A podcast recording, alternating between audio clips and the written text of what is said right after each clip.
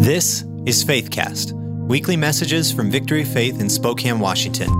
To stay connected with Victory Faith, visit victoryfaith.org where you can submit prayer requests and praise reports, sign up to receive weekly email updates, give online, and much, much more. Consider joining us for our live stream online Sundays at 9 a.m. and 11 a.m. at victoryfaith.org/live. Now, on to the message.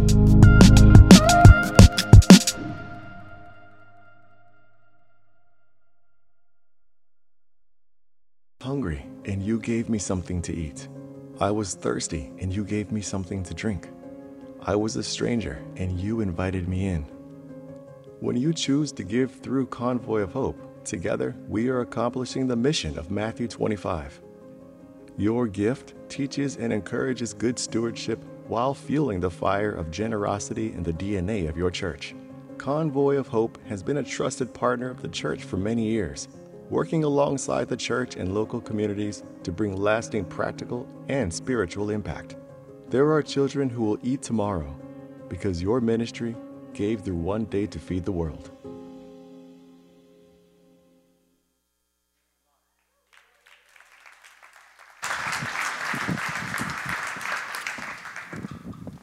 It's really exciting. I, I love this uh, offering that we do. Thank you, sir. I love this offering that we do because it impacts so many people. Convoy of Hope feeds over, now this is a year old, and I know it's more than that now, but over 300,000 children a day they feed. 300,000 a day. And so last year, I believe we raised 24,000 in this offering. So so Moni and I love doing it. So we figure out what is one day of our salary and we give that. And then I love is you get the stickers to put a sticker on, and somebody at work can ask you, well, what's the sticker? What do you have going? Well, I'm working today to help feed kids around the world. What a great opening to get to share with people about the Lord. So, good morning. Good to see you. Greetings online. We love you. We bless you. Um, Pastor Moni and I have been gone a couple weeks, but we've been watching online and enjoying it. It's been so good. We're in a series in First John. I hope you've enjoyed it as much as I have. As I was looking through it, I realized we have between the Valley, Valley Campus and North Campus, we have had seven speakers.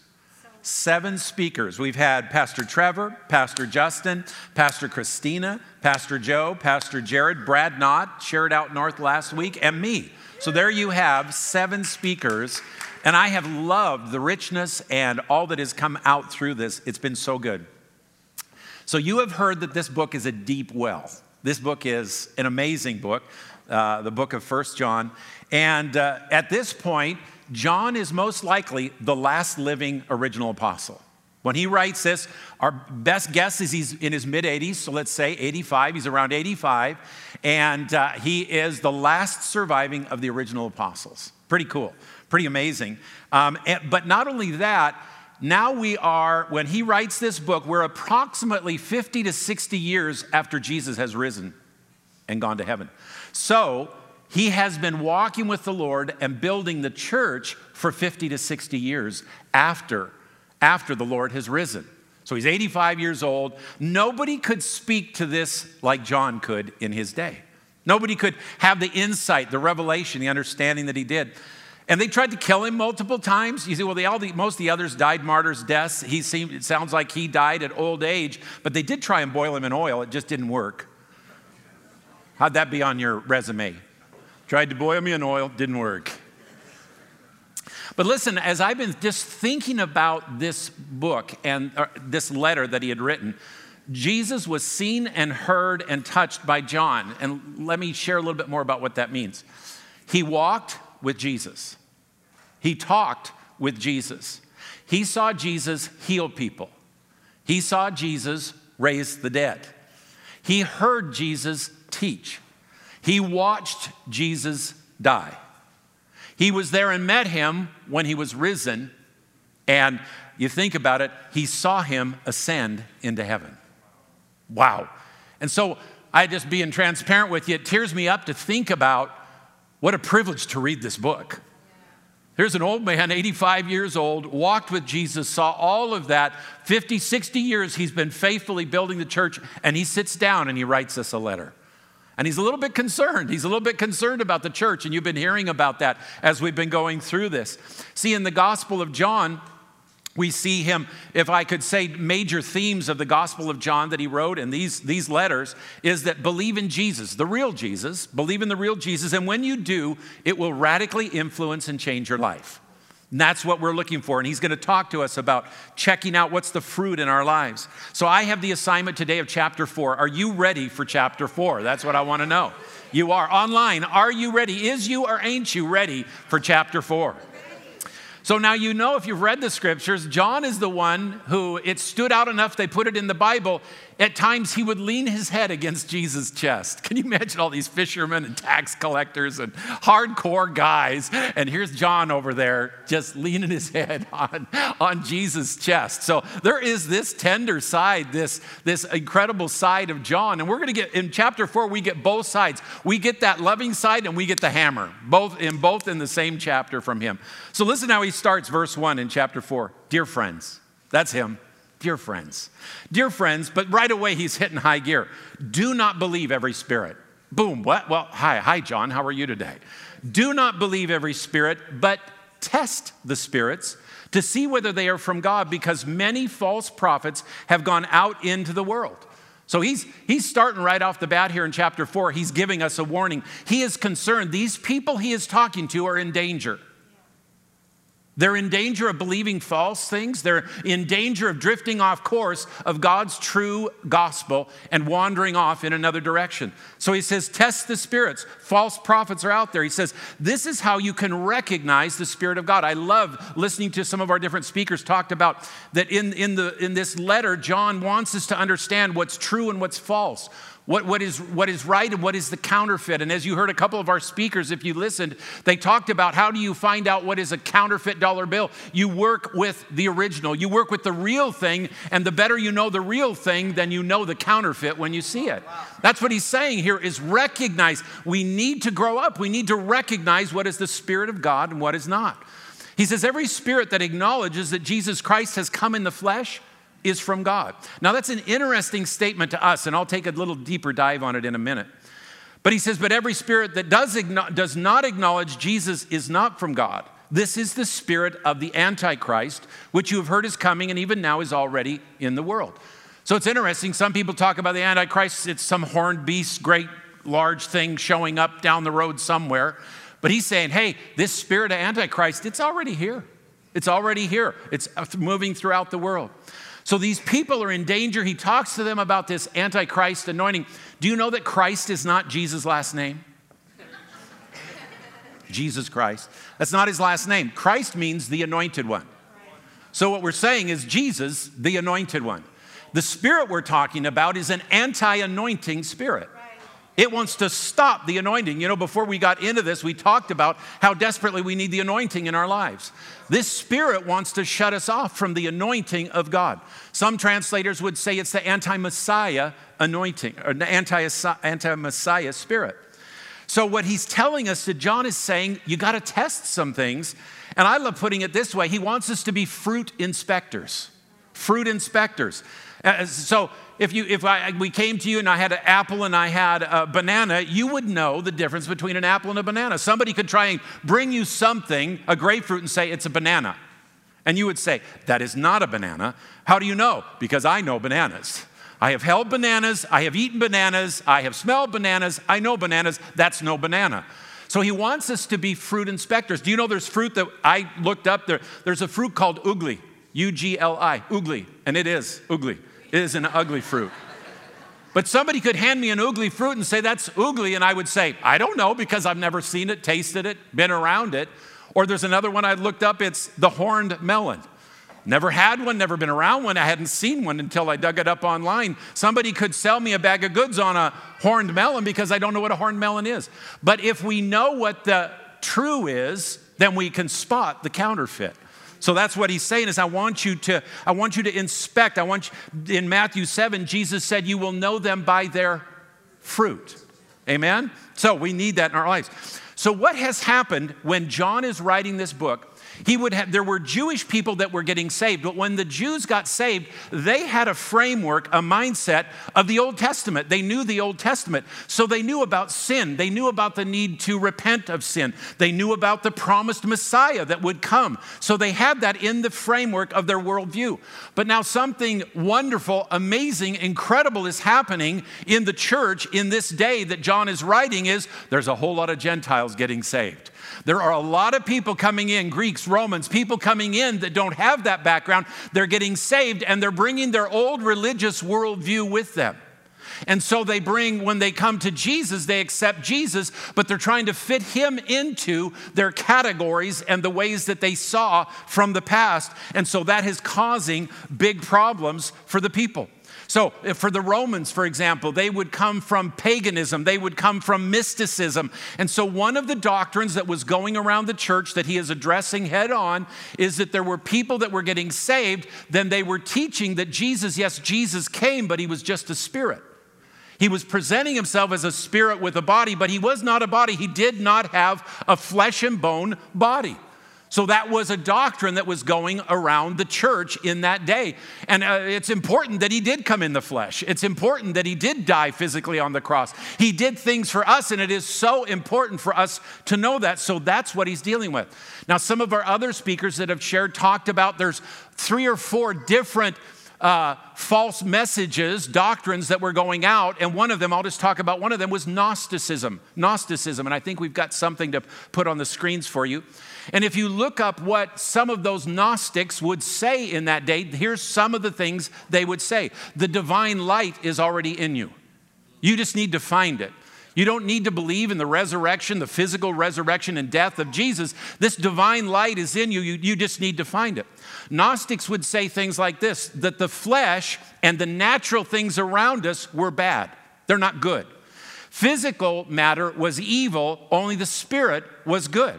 And then this pride would get in, and they, they would say this only the intellectually enlightened could enjoy these benefits of what they were teaching and what they were doing. And so that would be attractive to our pride as well. If I believe this, then, then I must be in that select group. And then another thing you might hear them say is heaven's the only thing that's important. Nothing here on the planet is important. Well, God would have a problem with that because the Bible says the earth is the Lord's and the fullness thereof. God loves his creation. And so we see that they're trying to get everything to focus on heaven, but God's saying, God's saying this, He's saying that I want you to pray this way Father, your kingdom, your will be here on as it is in heaven. See, and how we see some of this, it's a tributary of it today. You see people that are so interested in heaven, heaven's gonna be awesome, heaven's gonna be great, but they say, you know what, we don't need to worry about the natural realm out there. We don't need to get involved in community. We don't need to get involved in politics. We don't need to get involved in this. Just here in the church, in the four walls, we're gonna take care of ourselves here, and, and, and we're gonna get to heaven. And they're trying to press into heaven, and God's trying to press into earth.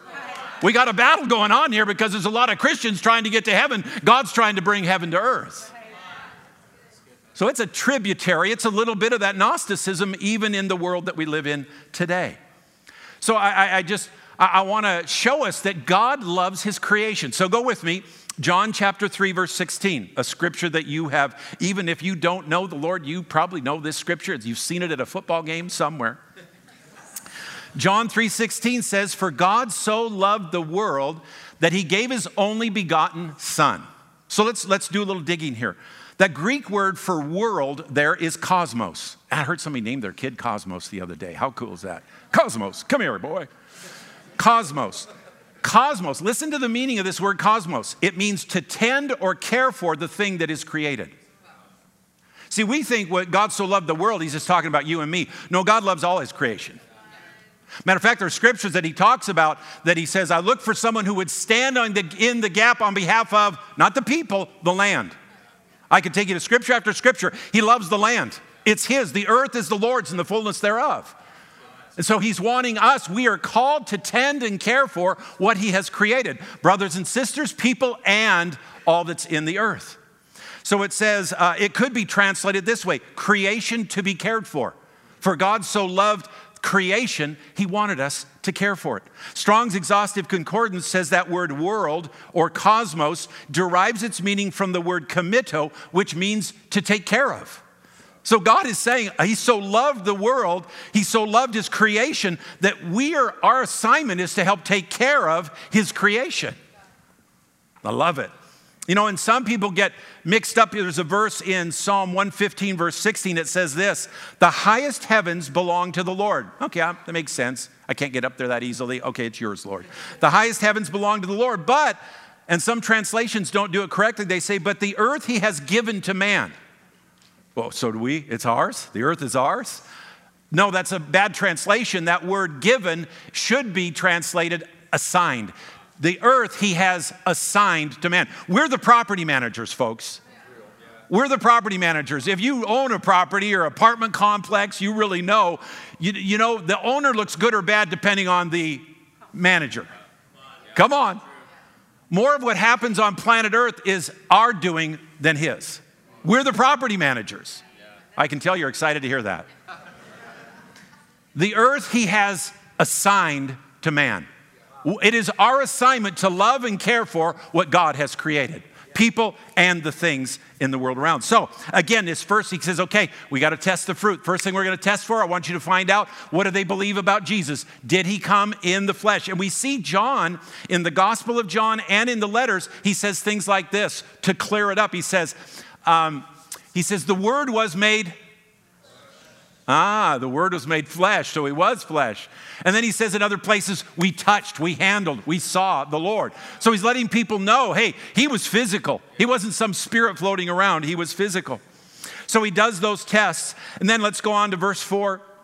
Here He is, that loving John. You, dear children, thank you, John. You, dear children, are from God and have overcome them because the one who is in you is greater than the one who is in the world. How many times, I can't tell you how many times I've gotten in a hellish situation and I just don't know if I'm going to make it, and I just look up and I declare, Greater is he that is in me than he that is in the world. God, I'm standing on that word. It looks like I'm going down. It looks like I'm not going to make it. It looks like, God, this is going to happen, but I declare before heaven and earth today, Greater is he that is in me than he that is in the world. That's a beautiful scripture. He says they are from the world and therefore they speak from the viewpoint of the world. Boy, we got a lot of that going around online these days. Dear Lord Jesus. And the world listens to them. We are from God, and whoever knows God listens to us. But whoever is not from God does not listen to us. This is how we recognize here's this fruit inspector. This is how we recognize the spirit of truth and the spirit of falsehood. So now we're through verse 6 and we're going to step into verse 7. And in verse 7, he makes a major league shift. He makes a big shift. He's still going to talk to us about examining our lives and how we're doing some things. But from verse 17, for the next 14 verses, he's going to use the word love. Say love. love. Online, say love. love. He's going to use the word love 27 times. In the next 14 verses, he's going to use the word love 27 times. That's almost two a verse. So, are you ready? Can you handle the love? Come on, let's do this. So, here's what he says 1 John 4, verse 7. And he starts out again Dear friends, let us love one another. Sounds good. For love comes from God. Everyone who loves has been born of God and knows God. Whoever does not love does not know God because God is love. This is how God showed his love among us. I love this. He is about ready to, he's going to tell us, I'm going to tell you right now how God showed us he loved us. This is real love right here. It says this is how God showed his love among us. He sent his one and only son into the world that he we might through him uh, that we might live through him. Do you know that real love, biblical love is more of a choice and an action than a feeling? Biblical love is more of a choice and an action than a feeling. We tie it into feelings. In our day and age, in this culture, uh, love is all about feelings. In the Bible, love is all about choices and actions much more than feelings. Let the feelings follow the choices and the actions. So then he goes on and he says this This is love. Not that we loved God, but that we, he loved us and sent his son as an atoning sacrifice for our sins. Okay, so let's have a little fun with this. So, you and I, if I sat each one of you down, gave you a piece of paper, an iPad, something, and I said, okay, I want you to give me your definition of love. Because we just read a whole lot of love. We just read a whole lot of love being used in those last few verses. And every one of us here would have a little bit differing definition of love. We would. We would. It would be all over the map.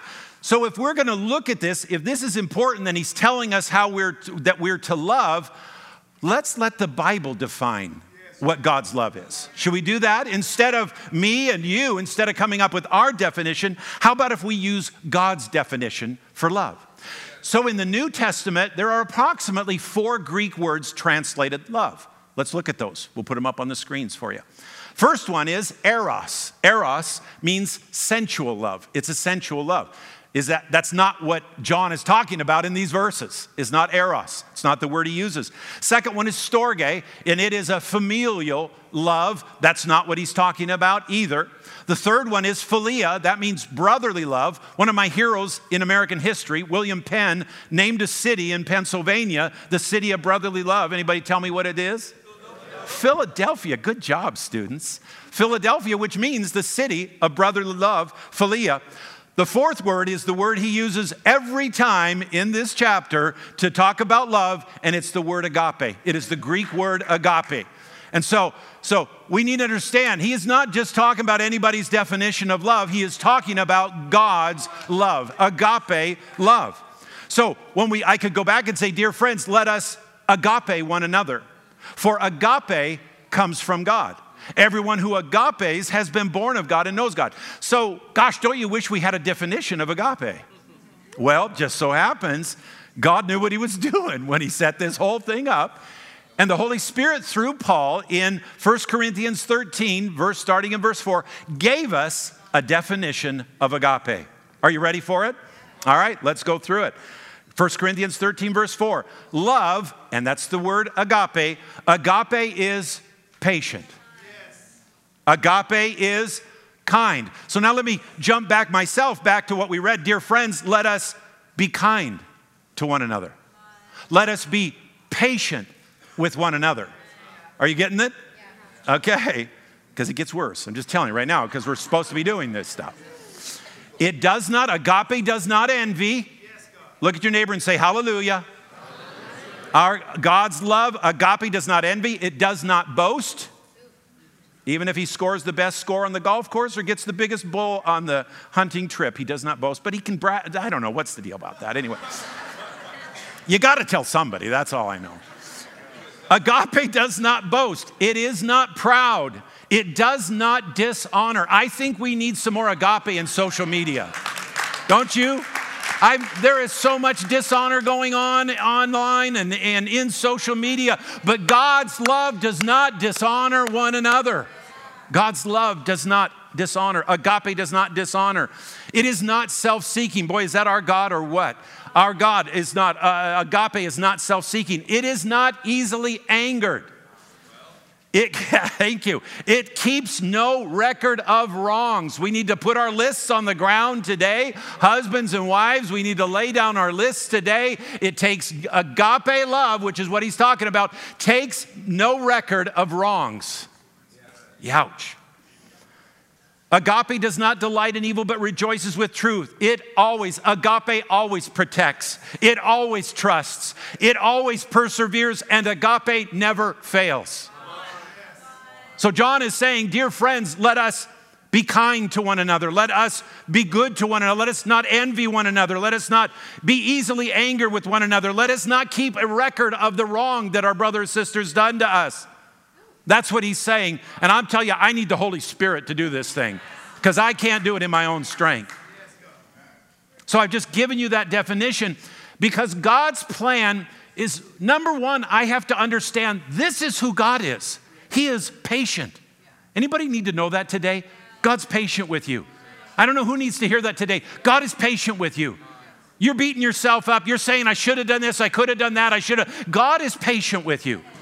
Yes, He wants growth. Yes, He wants maturity. But God is patient. He just gave us His definition of who He is.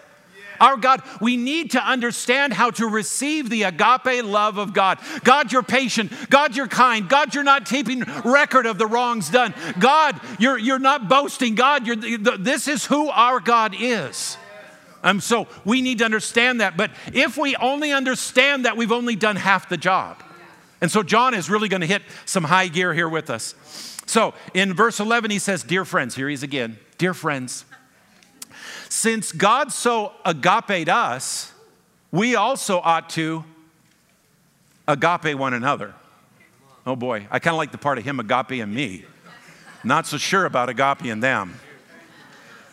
No one has ever seen God, but if, say if, if. but if we agape one another, God lives in us and his love. Listen what happens when we not only receive the agape love of God, but we pass it on. Listen what the Bible says happens. God lives in us then, and his agape is made complete in us. Listen, his agape is not made complete. It has not fulfilled its total purpose until I pass it on. You look up that word complete, and it, it could be translated in these ways finished. His love, his love is not finished until I pass it on. It means perfected. His love is not perfected until I pass it on. It means accomplished. His love has not accomplished what it wants to accomplish until I pass it on. I'm totally convicted right now.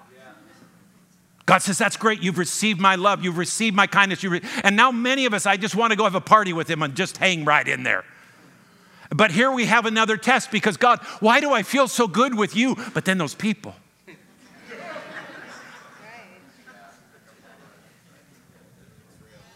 But listen, his assignment, his love coming to us is not completed until I pass that same love on.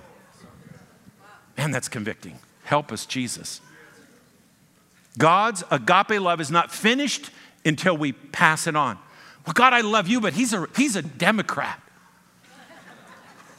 Well, God, I love you, but he's a Republican. She's a Republican. God, I love you, but he, he's an anti vaxxer. God, but I, I love you, but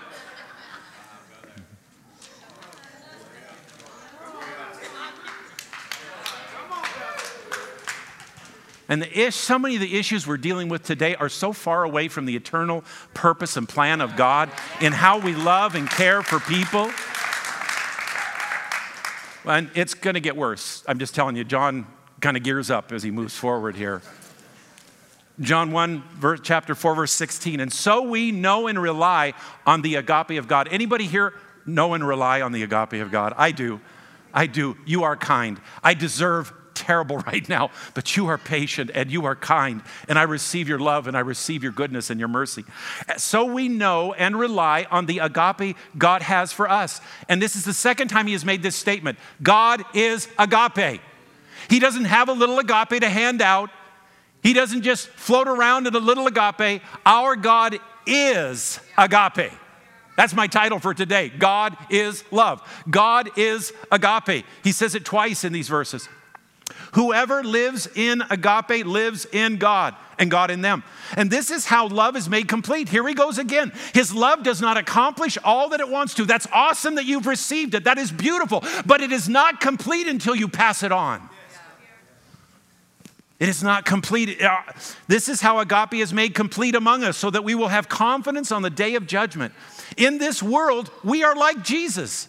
Jesus went around passing out the agape love of God kindness, meekness, gentleness, all those things that we read about, those good things, not counting their wrongs against them. Jesus went around and handed out, he says, Listen, you and me, we're Jesus on the earth right now. We're supposed to be representing him, passing out the agape love of God. In this, we are like Jesus. There is no fear in agape. But perfect agape drives out fear because fear has to do with punishment. The one who fears is not made perfect in love. We agape because he first agape us. Hallelujah. Should we have an altar call right now? Oh, I'm just, I'm at the front of the line, I got to tell you. You know, I, I, we're to read, finish with these last three verses. Um, verse 20, 21, a couple verses here at the end. And he's, this sweet John is going to hammer it home. He's going to pull out the sledgehammer with us. And listen to what he says Whoever claims to agape, whoever claims to agape God, okay? So you can feel it coming. He's kind of getting the swing going a little bit with the hammer. Whoever says they love God, whoever claims to agape God, listen what he says, yet hates a brother or sister is a liar. This is sweet John. If I claim to agape God, but I hate my brother or sister, I'm a liar. I was listening to Brad, uh, Brad Knott from sharing these verses out uh, north uh, last week at the North Campus, and he made this statement. He said, You may think you have a fantastic relationship with God, but if you don't have a good relationship with the community around you, you don't have a fantastic relationship with God. And when he said that, I went, Whoa, that's potent right there. And then I went and read the scriptures again and I said, He's right on. That is absolutely true. I can think I have the most amazing relationship with God, but if I don't love my brothers and sisters, if I if I have a problem with the community, then I don't have a fantastic relationship with God. Deal with that.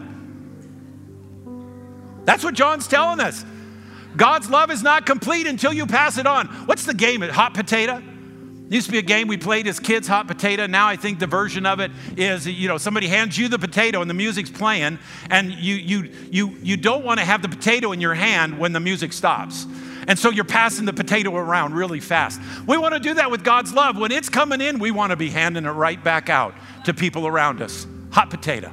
Hot potato with God's love. Whoever claims to agape God yet hates a brother or sister is a liar. So he's going to say it again in a little bit different way.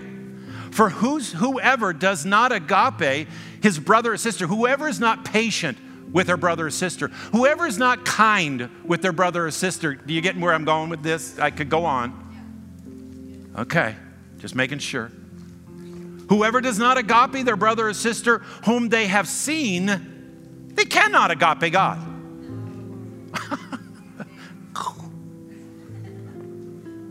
If you can't, if I can't, let's make it me. Let's take you off the table. If I can't be kind, if I can't be patient, if I can't not be boastful, if I can't do those to the brothers and sisters around me, then what makes me think I can do it to God?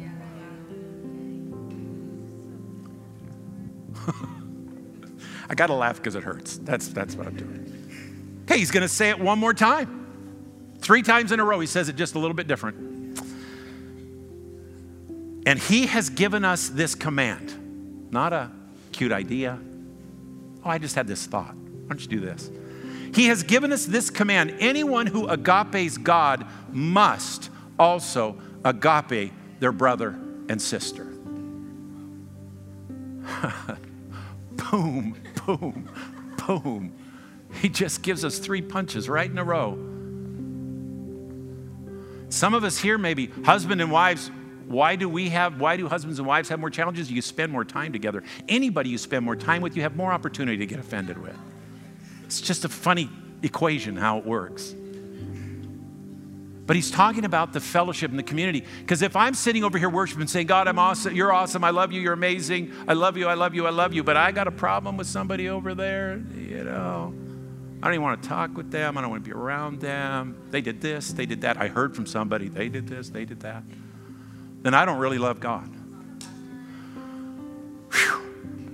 Youch. Okay, enough of this. Pastor Christina shared a couple weeks ago at North Campus, and she said something that really clarified some things for me in what John is saying through this letter. She said, if you were there in John's day and someone walked by, and by how they were dressed, you would know they were Jewish, or how they spoke, or how they acted, there was, it was an identifier. Their clothes identified them, their, their, their words and how they spoke identified them. They're Jewish. And then in that same day, another person might walk by, and you knew because of their clothes or how they spoke, they were Roman. That's a Roman right there. They were identified by the things about them. John is trying to tell us listen, if you're a follower of Jesus, your identifier is love. Doesn't matter how you're dressed, doesn't matter this, doesn't matter that. You will be identified by agape love. If you walk in agape love, people should look and go, He's a follower of Jesus. I know. How do you know? Because he walks in love. I know he's a follower of Jesus. Agape love is an identifier for us. So I have an, I'm going to wrap up. I have an assignment for you this week. Woo-hoo-hoo! Hallelujah. You online, you also have an assignment. Here it is. I think I might put it up on the screen. This week, how can I show agape love to others? Patience, kindness, not easily angered, no record of wrong suffered. This week, how can I show agape love to others, especially those where there is some tension or problems in our relationship? I feel your energy and excitement over this assignment. It's like in high school class, class, here's your assignment for the week. This is what I want you to do. Bring it back next week with you, completed. Class. That is coming from a very bad album from my childhood. Some of you may know what that is, the rest of you don't want to know what it is. I'll tell you what, I have just been overwhelmed this last couple weeks going through this chapter. Me personally, just amazed at John and the authority that he stood in and spoke, and then the message that he had for us, the message that he has for me. And I, I, I, mean, Craig, well, how do I start? I don't think I really like, I don't think there's some people around that I'm real thrilled about. What do I do? And I felt as I was asking the Lord that question, I felt like the Lord said, Craig, it starts with a prayer. Craig, cha- or God said, Craig, change my heart. that won't get you very far. Matter of fact, you may get worse on that one. It starts with a prayer God, change my heart. Let there be no unclean thing in me. God, don't let me profess to love you, but I don't love my brothers and sisters. And I'm asking you, I'm giving you permission today. Show me where I'm not being like you in my relationships, God.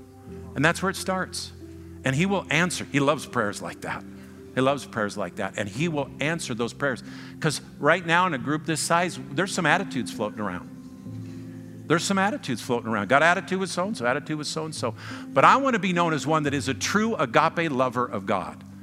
And I want to complete that love by passing it on. Amen? All right, would you bow your heads and close your eyes? I believe that there's some people here today that are going to get to know the agape love of God. Some people here today God brought you here so that you could say yes to Jesus, that He could enter into your life, He could forgive your past, heal your past, and show you the future that He has for you. But I was thinking about this. Who is this God? What is He like, this God that you would say, God, get on my boat, come into my life? God, change me. Uh, I want to say yes to you today. Who is this God? And we already gave a definition for who He is, and I just want to go over it again. Who would you be surrendering your life to? And this is the Bible tells us this. This is for you online too. This is who you would be surrendering your life to. God is patient. Agape is patient. And remember, we saw it said, God is agape. So I can easily say, God is patient. This God that you would come to today is patient. This God you would come to today is kind. This God you would come to today does not dishonor others. He is not self seeking. He's not easily angered. Isn't that good to know? Because the world and the devil tries to tell us that God is angry at us. But listen, he said of himself, he is not easily angered. He keeps no record of wrongs. He always protects. You're to you will get a God of the universe on your side that always protects. He always hopes. He always perseveres and this God never fails. He never fails. So with every head down, every eye closed, I'm going to say a prayer in a minute. It says in Romans 10 9 that if we confess with our mouth that Jesus is Lord and believe in our heart that God raised him from the dead, the Bible says you will be saved. So I'm going to say a prayer in a minute. I just want to know who's saying that prayer with me. That maybe this is your first time and you're saying, God, I want to say yes to love. I want to say yes to kindness. I want to say yes to you being in my life. With every head down, every eye closed, would you just boldly, right now, if that's you, just stick up your hand. Say, Craig, I want you to pray that prayer for me. I want you to pray that prayer for me. Thank you, Lord. Anybody else? I see those. Thank you, Lord. Oh, I love it. Your life is going to change today forever. Anybody else? Saw a couple of those. Thank you, Lord. All right, would you stand up with me? I'm going to lead us in a prayer. That's how easy it said it is. Confess with our mouth and believe in our heart. So if you would say this after me, if you raised your hand, make sure you say this. If you didn't, it is not too late. And Victory Faith family, thank you for joining in and giving your voice and your faith to this too. Say after me, say, Jesus, Jesus. I need you. Forgive me for where I've been and what I've done. I believe that you came from heaven to earth in the flesh. And I believe that you died on the cross. But best of all, I believe you rose from the dead so that I could live. Today, I make you my Lord and I make you my Savior. Today, I'm born again. Fill me with your Holy Spirit. In Jesus' name. Hooah. Come on, give the Lord a hand. Woo.